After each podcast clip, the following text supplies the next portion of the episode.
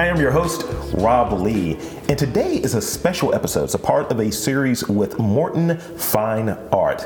My next guest is an artist and educator currently based in Washington, D.C. Please welcome Michael Booker. Hi, thanks for having me. Happy to be here. Uh, this, this is going to be great. I mean, I, I find your work to be very, very interesting. It, it is like, it's going to be, it's very meticulous, I would imagine. Yeah. I was like, oh my God. I was like, how are you, how are you doing this? So, yeah if for the fine folks out there um, that are the listeners and all, could you the, describe your work and uh, and how do you put yourself into your work? Like, how do you really like? Because as I find people are saying, like the Dorian Gray quote, "There's a lot of me in this painting." Mm-hmm. So, how do you put yourself and what matters to you into your work? Yeah. Well, first of all, I primarily draw. Uh, using fine liner pens. Mm-hmm. And so, like with that, with the techniques that I use, a lot of it goes back to the ideas in quilt making actually. My, my mother quilted, my grandmother quilted, and I started to go back and look at the histories and some of the things that's been lost over time with quilt making. And like a lot of the ideas and the concepts and the symbolism, and I've been kind of thinking about those things and, and extracting it into my own work. And so when I think about how I use those ideas of quilt making and then also incorporating myself into it, I do a lot of figurative work, and there's usually a lot of family and friends and other people in it but there's a certain emotional resonance and I'm trying to get with all of them. Sure. And that emotion comes from me. Hmm. Um, I feel like the the people in my in my work they're there just to express my own emotions. Sure. So instead of using my own face, which I don't like to do as much, I use everybody else to kind of show what I'm feeling. Yeah, I dig it. So for the fine folks out there, tell them where you're from because I was like, yeah. you, you, can't ignore. It's like you got you got the you got the powerful accent, my guy. I'm originally from Mississippi, born and raised. Um, I moved to Maryland mm-hmm. to come to grad school. Yeah. Uh, born and raised in Mississippi. That's great. That's great. I um, when I when I first started doing the research, I was like. Michael's a doppelganger. I was like, he's like the Mississippi version of me. I was like, I was like, if those, you know, that that uh, it's this thing that's on Instagram when it shows the faces you turn into. I was yeah. like, if I do it and I see this guy, I'll be really mad. so, tell me, tell me about like your your your chosen techniques like why why the, the, the pens and like in, in some of the other techniques that you're using and and, and how really do you use them? Like really what does that process look like ultimately is what i'm getting at? Yeah so it took a while to like get to these pens and where i'm at now. I thought i was supposed to be a painter and i was painting for a long time. Um, and that's because like that's what i learned in school and it was um, following like the artists that I liked and things like that. And then I realized this was back in 2017. I remember this day like really clearly, and I've told this story a few times. But this was the, when the snow apocalypse happened. yes, I remember. It was it was March of spring break, um, and you know this was when you know people were stuck on 295 for you know 10 hours or whatever. And I remember like being like really unhappy with my paintings at the time. Mm-hmm. And like I was stuck in a house, couldn't go nowhere, couldn't go to the studio, couldn't do anything. All I had around me was like paper and pen. Yeah. And so I just started drawing, and it was something I kind of been thinking about for a while. But it's like that day I kind of started to draw with pen, and kind of never look back like from there. Like when I was painting, I always felt like I was trying to compare myself to all these other figures in art history, mm-hmm. and I wasn't making paintings for myself. Mm-hmm. And so when I st- switched to pen, like something kind of opened up for me, and I feel like I was finally making work for myself instead of trying to fit myself into this art historical like canon. Yeah. And so like the development of this process, like working with pens, it took like a long time to even like get to the point where I was comfortable showing that work. Like for the first year of using those pens, like all that work is is nobody will ever see. um, and and the development of it is a lot of thinking about like color theory, a lot of, but also like the marks that it makes. Mm-hmm. Going back to the ideas of quilt making, I look at that mark as like thread or like how we so how different pieces are sewn together. Yeah. And so like some of the patterns and some of the things, some of the ideas of like Gee's Bend's quilt makers and and some of the lost histories from quilt making, um, all goes back into the pen. Hmm. And so, for example, like during the Underground Railroad, quilts were used to send messages. Yeah. And so, you know, one pattern in a quilt would tell you tell the mess tell the slaves, um, you got to make sure you find a, a change of clothes because you got to blend in here. Another pattern, the safe house pattern, will tell you like there's a safe house up ahead. You can stay here and rest. And so I remember being talking to the talking about this with this one lady, and she told me that none of this had happened. And I, I remember distinctly, like she was so adamant about it Yeah. And I remember distinctly kind of arguing her a little bit, and she was the reason why she said it was she was like, it's not written down anywhere. Like there's no evidence like Right. of it. Yeah. And that like that. The reason why it wasn't written down anywhere because we weren't allowed to read or write like back then, and also we were trying to hide it from you, Right. Like as well. So We put a quote together saying, "This is what we're doing." It's like what? Like I can tell Yeah. what you're doing now. and and that idea of like this lost history Yeah. and how things kind of change over time and how stories are told over time all kind of filtered back into the things I think about with working with the pen. that that that notion of uncovering like what was there and what maybe have, has gotten lost that's very important to me as well and doing like this project doing this type of work because it's like you people don't always know what's being what's being said what the art is about what the work is about unless they're hearing it from the person that's doing it. Mm-hmm. And like really what goes into it. So it's like oh well this is what i believe michael's work is about. It's like well he just told you what it's about so you should probably listen to what he said. Yeah, but at the same time, like we also have to bring our own ideas into it as well. Like we can't control all of the narrative. Sure. Like 99% of the work we see when we're scrolling through Instagram or whatever, like people just look at it and like click the like button and keep going or whatever, but they don't. All those ideas you have is only a, a, a certain amount of people will ever ever even try to reach out to even think about it. True. This is true. So let's let's let, now we're going to go back in time a little bit. I, I read that your path might have been to become an engineer. uh, so can you tell me what brought about that change and that move toward fine art? And be- before you get into it, I think we have a similar story about uh, maybe uh, engineering wasn't for wasn't a jam. It, it, no, it wasn't. Um, so my dream job growing up, I wanted to build roller coasters. Yeah. That was the thing I wanted to do. I used to play this video game like all the time growing up, Roller Coaster Tycoon. I used to love that game, and my, my I wanted to build roller coasters. That's what I thought I wanted to do. But that was when I was a kid. Yeah. As I got older, like went to college, I went to Mississippi State, and that's a school where it's, it's known for engineering program. But also, like my mother went there, my father went there, my sister went there, uncles, aunts, like all It's my family all went there. Yeah. And so my first year, like I, I picked engineering, but it was because I didn't really know what I wanted to do, uh, and so I didn't do too well like my first year, and I changed to changed to art, and then I remember changing to art. Um, there was a you have to submit a portfolio after like two years or whatever to get into the, like the official art program at the school. I failed. I didn't get in twice. I submitted my portfolio once, didn't get in. Submitted again the next semester, didn't get in again. And then I had to change to um, just this painting program that they had there, um, and I end up, you know, graduating there. And then when I finished college, I still didn't know what I wanted to do. Sure. And the only reason I actually went applied and went to grad school was a because I didn't know what to do in my life, and b I wanted to get out of Mississippi. I needed to find a way to leave, and so like fortunately enough, I was able to you know get a get accepted to where I am now. At, well, get accepted to University of Maryland, mm-hmm. and it wasn't until I was in grad school which I actually even considered like art as like something for me. Yeah. I think I was just kind of coasting the whole time. So even going further back, were you a person that doodled? Like you would draw? Yeah, I, okay. Yeah, yeah. I did. I used to draw like little video game characters and stuff like that. I remember in, in high school, senior year, I designed like the, the class senior T-shirt. Nice. But they didn't give me one for free, so I never got one. I was mad. Like I was like, "How designers for you? You don't want to like. I can't even get a T-shirt for myself, so I didn't. I don't even have one." That was your indoctrination into the art world. It's like, look, you're gonna be doing this, but when it comes to that money, bro, sorry. Yeah, exactly. Um, I, I was because I was a very enterprising uh, young man. I uh, would draw. Um, I, I, I, had the whole thing where I, I didn't make it into the school of the arts. They were like, yeah, we don't really think your work is that good. So something you want to tell a 13 year old. And but I remember when I was in like elementary school, middle school, and that kind of timeline. I used to draw like the X Men, like, Mm-hmm. and I would sell them for a quarter. So it's like, yo, you want that Wolverine? I got you, bro. and I'm sitting there like drawing Wolverine, and it was just the same one over and over again. Yeah. I mean, after the uh, teacher saw, it, I was like, yeah, you made like five dollars in quarters. so you just see kids, the whole class is coming. I want my Wolverine like right now. I was like, I'm not coloring these though, just letting you know.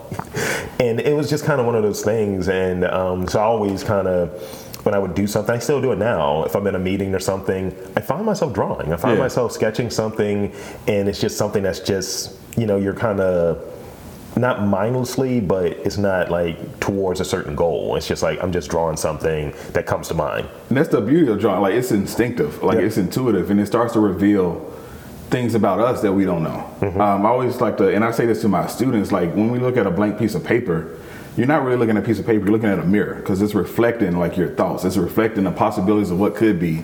And it's also reflecting back the possibility of failure, like as well. Like it's opportunity and it's torment, like at the same time. Like it's it's, it's so wonderful to kind of experience what, what we can do when we're by ourselves just drawing like mm-hmm. not reveal not talking to anybody else but it reveals so much about us and it's something i've kind of been like thinking about a lot like as i'm working on like when i'm working is is is is becomes therapy it becomes prayer it becomes torment it becomes this masochistic like thing you have to like figure out and work through Yeah.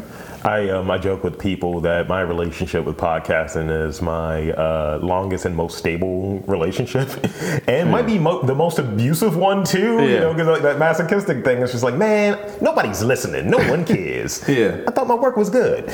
Um, so recently, I read that creativity is now as important as literacy when it comes to education. You're in a unique spot as an artist and an educator. How has creativity served you in education? Like, I, I, what comes to mind for me immediately is like problem solving, right? Think you have mm-hmm. to have a degree of creativity. But what are your thoughts on that? Well, exactly. So we talk about STEM, like in education, and instead of STEAM, like trying to get that A for art, like Yeah. it's in there. And so, like I teach a lot of people who are not majoring in art, like as well. They're majoring in nursing, they're majoring in business, they're majoring in anything else. So, like one of my goals is to try to instill in them the values and things you can learn, like from my class, when you go out into the world. Sure. And so things like problem, creative problem solving and observational skills. Um, that's why you see companies hiring like more artists to solve problems for them mm-hmm. instead of the traditional way of doing it. Like let's get somebody on the outside who sees this a totally different way. Sure. How can you make something out of nothing? How can you see this in a unique way that other people are not seeing it? Mm-hmm. And so like creativity, like everybody has seen like if I tell you to draw an apple, like everybody has seen an apple, but it's gonna be that one person who's gonna show you that apple like a way you've never seen it before. And it's it's it's interesting to kind of like think about that in a relationship to like business or like how people are shaking and moving like now, like finding their ways to to make money through whatever venue that that that's not reliant on the the bigger company like to help them out like they're doing it on their own Right. like you got to be creative and to find different ways for yourself to, to make money for yourself especially when you're more non-traditional in your job where it's not like a nine to five that you have Sure. Yeah. When so like my my my trajectory was was really interested in art. I wanted to be a comic book like artist and, and write. I wanted to do everything in comic book. I wanted to ink, pen, draw, write the whole thing. And um, and later, I just remember my my parents kind of gave me that shift of you need, you need to look at business. You might want to look at that. And it's not a, an, an indictment of saying you're not good or what have you, but they were like, I don't know if you're going to make money in that that area. So really returning back to doing something that's creative. Like outside of this podcast, I do movie curations. Outside of that, I um, write a comic. So it's like, and that's like kind of backwards going into the thing that I like. But I think having that foundational skill of knowing some of the ins and outs of, of business, right, and entrepreneurship, that made me better at having that foundation for for this side of things and being a creator. And I and wanted to touch on those transferable skills, right, where I remember when I got started in my marketing job in business, I just remember they were hiring a lot of people with um, psychology backgrounds in marketing, and you would think like, why don't you hire someone with a marketing degree? yeah It's like, no, no, we're bringing in someone because we want to see how people think. Yeah. We want to be able to sell them on things. So I think having that notion of bringing in artists to have to understand like problem solving, to understand how to achieve a certain goal, you'll see, you're going to see more of that. yeah I think it's and I think the crossover element of you like working and, educating a lot of people who are in different fields. There are uh, it's always overlap. yeah So, tell me about a piece of your work that holds a particularly fond memory for you, and, and why. Like, what, what comes to mind? Yeah, there like there's two things that like immediately come to mind. There's and both of them like are pieces that I made with my mother. Um, back in I think it was 2016.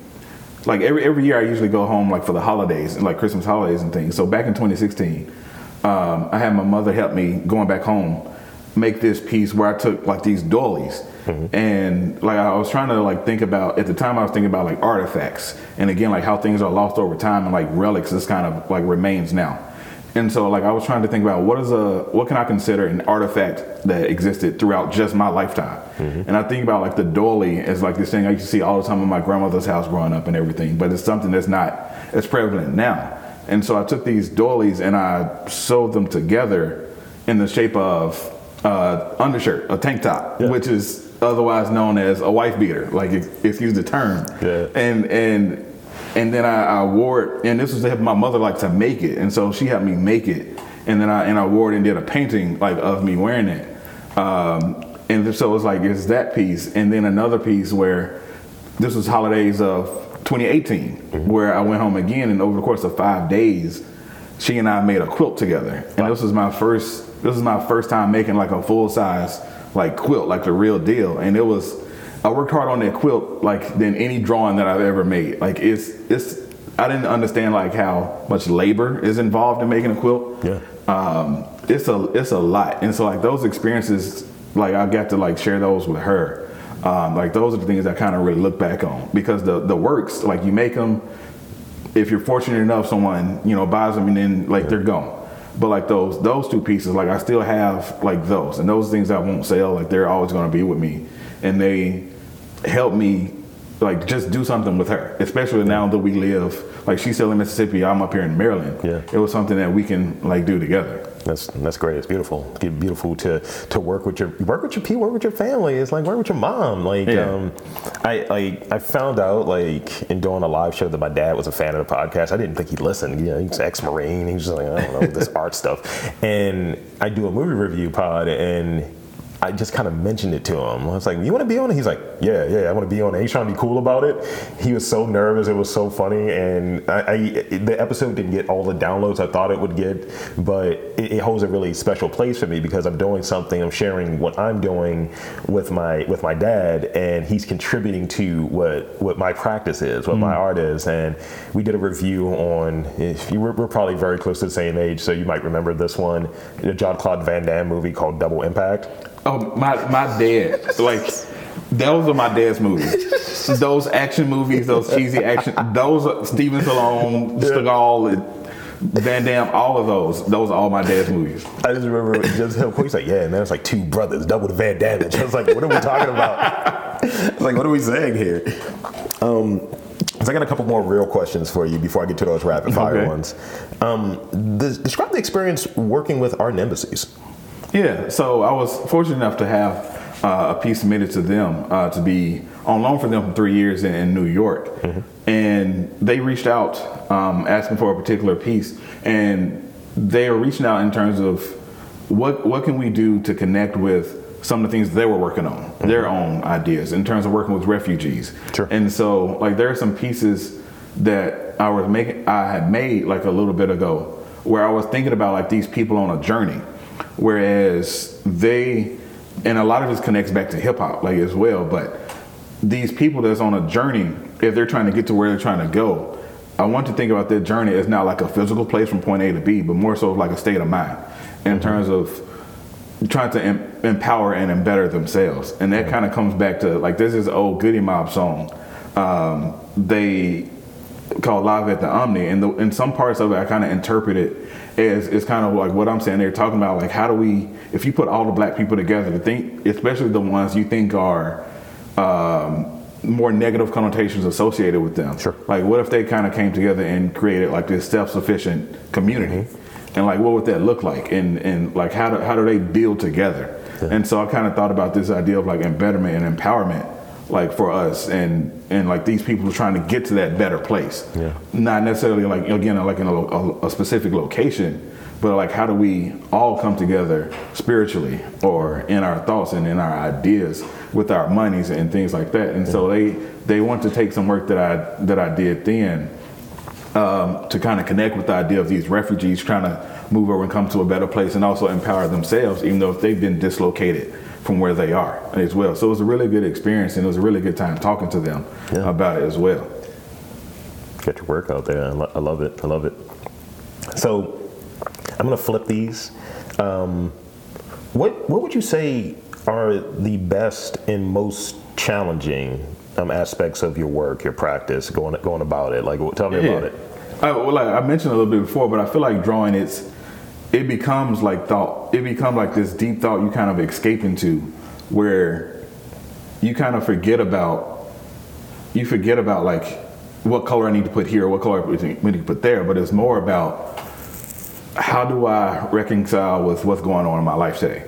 Yep. How do I like deal with these things, and how do how do I have a like a this calm space to escape to that I can just deal with it and I can struggle through it as well. Like it's it's it's a blessing and a curse because like I said, it's, it's prayer and it's therapy at times, but it's also like there's this intense struggle that you put yourself through that it's like I feel like if I don't struggle like making a piece, like the piece will never be good enough. Like this is not good. Like I feel like I have to like hate hate the piece for a long time mm-hmm. before I kind of like make it make my way through the other side and figure out where it goes. Yeah. And so like this like searching process that drawing does is I think that's one of the best things about it, but it's also one of the most strenuous things as well. Like yeah. I wish I could make it much easier on myself. And, and there's some things I'm trying to do to make it easier on myself. Like everything doesn't have to be like a masterpiece. And I think there's some things I, I try to I was trying to do like every single piece I make, it has to be like the best thing ever. And it's like sometimes you gotta just just do and just let it be and just let go. And so like this this idea of drawing being a, a service to us, a service to to you, and a service like for your thoughts and your minds in a way that other things can't be for me. Like you know, some people can sing, some people can can you know play sports and escape. Some people can do like a lot of other things. Drawing becomes that thing. It becomes that sanctuary. Yeah. It becomes that that just escape for you. Yeah, I mean, the, the, the, I felt that when you were just talking about basically being a perfectionist around something, mm and early, early on in doing doing my series of podcasts and this this journey and, and this being my, my practice, um, I would look at like man, I need to really get all those ums out of there. I need to get all those gaps out of there, and, and kind of hating it mm-hmm. because pretty much if you do, let's say, an hour worth of content, you're going to do like two hours worth of review. To do a couple passes. Yeah. So I'm now I think it's made me better at being an interviewer, at least I think, in that I'm trying to keep the conversation as authentic and normal as possible. And that comes from listening to those edited ones where all of those mm-hmm. things cut out. It would sound choppy and it's yeah. like this is not a conversation. Yeah. This is just questions being answered with minimal space. Yeah. And it's just like this is terrible actually. Yeah. And that authenticity is important. Like going back to like quilt making, like the ones that I like, I, I was mentioning Gee's Bend, but they don't have like perfect 90 degree angles and perfect perfectly shaped like pieces. It's all like hand cut handmade. Yeah. and you can see those imperfections in and that imperfections that kind of reveals the soul a little bit. Mm-hmm. like it like you can't cut all that stuff out. Like we need to see that. And it's this this and those other ideas about like imperfections or like with their work and in, in, other quilt making like practices they would establish like a certain pattern within within the quilt. But then they would find a way to break that pattern up, like disrupt it some way. Mm-hmm. And like that disruption becomes so important. Like in, in, in African American cultures is that disruption is is a, a, way to ward off evil spirits. Like mm-hmm. that's the same way as like putting newspaper up all over the walls, or like in, in, quilts. Like the disruption is is thought of that evil spirits like to travel like in nice, clean, even straight lines. Yeah. And so you need a way to like ward them off, and that disruption becomes that. Those imperfections like become that, and it's like that's what we revel in because that also goes back to creativity. That also goes back like to the soul. It goes back to what's inside. Yeah. As well. Because yeah, we're, we're imperfect people, we're, we're imperfect creatures, what have you. And I think sometimes you run into something that's overly sanitized, overly manicured. Like, yeah. all right, where, where's the soul? Where's the real? And I remember talking with a curator about like, uh, how how he uh, appreciates and how he kind of sources work and things of that nature. And one of the things he said, he was like, yeah, you can get all the technical stuff right. Mm-hmm. So understanding like how how do lines work, understanding color, things of that nature. It's like, what does it say though? Yeah. Where's the soul of it though? Uh-huh. And maybe those imperfections, maybe why you chose it, maybe seeing like brushstrokes and things of that nature. And those are the things that kind of resonate for like a certain audience and yes. so on. Um, so this is the last real question I have for you, and and you've touched on it, but I want you to really hammer this one home. What does your work reveal about your personality? I think that, um, well, that's a good question. So I think that, like for me, especially like within over the last two years, like we've all kind of been dealing with things, and Yep. we're all trying to find ways to cope with everything that's going on. Like from you know the protests to to COVID to Russia and Ukraine now to like everything that's going on, and it's like we have to actually realize for ourselves that it's okay to it's okay to not be okay. Yeah. But also like as as you know as black people and as a black man, it's like the idea of like being vulnerable with other people is like something you're not supposed to do. Like you always got to be strong. You always got to you know hold your head high. You you can't let nobody see any cracks in you. And I mm-hmm. think that through my work and some of those emotions, like what I like to try to think about and reveal is that as I talked about that journey, we're on our way trying to get ourselves a little bit better. It's okay to to feel bad that day. It's okay to not be okay. It's okay to try to know that you don't have everything worked out like right now. Mm-hmm. And I and I, and I we see a lot of images of like black pain, and then we also on the other spectrum we see a lot of images of black joy. And those both of those things are important. Yeah. I think of what I'm more interested in, in thinking about and is that process of getting from one to the other Yeah. and like and leaning more toward on the optimist side but it's still like we've been through a lot but we can we're making our way over that hill over that hump. Mm-hmm. And as i think about like how that relates to me is is like i don't i may not talk about these things with a lot of people. I may not because i don't know like what they are. Like there's a lot of feelings that's inside mm-hmm. and you don't i don't know how to verbalize them but i know how to visualize them. And that's where the drawing kind of comes in and kind of reveals a, a lot of what I'm trying to get at, whether I'm succeeding or not. And that's I think that's why I keep doing it and keep doing it. It happens like with every piece I make, it's trying to like figure out these feelings and figure out what I'm thinking about. I'm I'm a reserved person. I'm a little bit of an introverted person, mm-hmm. but I think I speak loudest. This sounds a little bit too cheesy, but I think I speak loudest like through the art and through the work. So it's this it's this pressure to try to be profound at all times, but we, again, like we got to realize you don't have to always be that way. You can just be. Well, thank you for sharing that. Yeah. All right, it's time, it's time to get weird now. Uh, so, with all of the goodwill that I've established with asking you meaningful, thoughtful questions, now I'm just going to ask you some weird questions. Okay. Um, so these are rapid fire questions. Um, I got five of them for you, and, and with them, um, we want to be as as quickly as quick as possible, uh, be as brief as possible, and because that's the nature, it's rapid fire, right? Okay. Now, unless you really need to say, look, I got to explain that one. You, you can do it, but you know, try to try to keep your answers short. All right, first one, and I just thought this was funny. Is the pen mightier than the sword? The, uh, I'm supposed to be rapid fire. Um, Especially because you work with a pen. yeah, I, I, I got it. I, I get it. Like we see today, even what's going on today, information and the way information is spread can be much, much more deadlier and much more contagious than like any weapon. Yeah. So, yeah, it'll definitely be the pen. Okay, you, you're right. uh, wh- what is the best piece of advice you've ever been given, uh, creatively? uh, beware of early success. It's you know um, you can get hot for a second, but what happens like ten years from now, or you know even you know three months from like when that part you get hot. So definitely beware of early success. You know, I asked this earlier, so you know I'm going to ask you now. What's your favorite movie? I, I, I- I gave you about 40 minutes to figure it out. I don't know. Um, Double impact. I have no idea what my favorite movie would be. Like I can name some movies because I'm actually more of a TV show person than movies. okay, I'll flip it. TV show. What's your favorite TV show? I can tell you what I'm watching now. What was things I like right now. sure. Um, there's a show called Ozark on Netflix that's like pretty amazing. I think. Um, God, you, when you talk about going blank with these rapid fire questions, now it happens. Like everything is blank. I'm thinking back to like movies and stuff through my whole life and trying to like pinpoint on like one thing. My pop culture life flashed before my eyes. Yeah, exactly.